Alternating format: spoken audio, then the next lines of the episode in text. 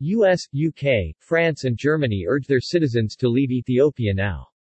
The current conflict erupted in northern Ethiopia a year ago, when the federal government launched a military operation against the rebel separatist group, the Tigray People's Liberation Front TPLF.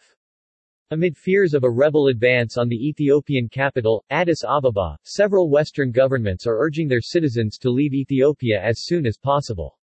Germany's foreign ministry and the French embassy in Addis Ababa issued separate statements today advising any of its nationals in the country to leave without delay.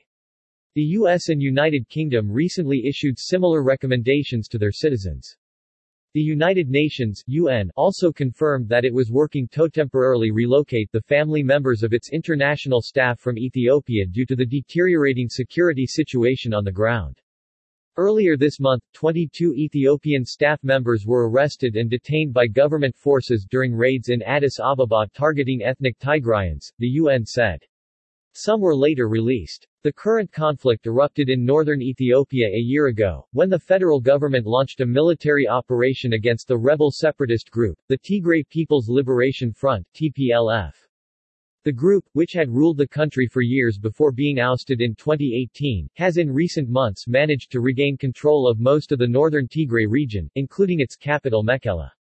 On Tuesday, the TPLF said it had taken control of Shewa Robit and was pushing on towards Addis Ababa, some 220 kilometers 136 miles away.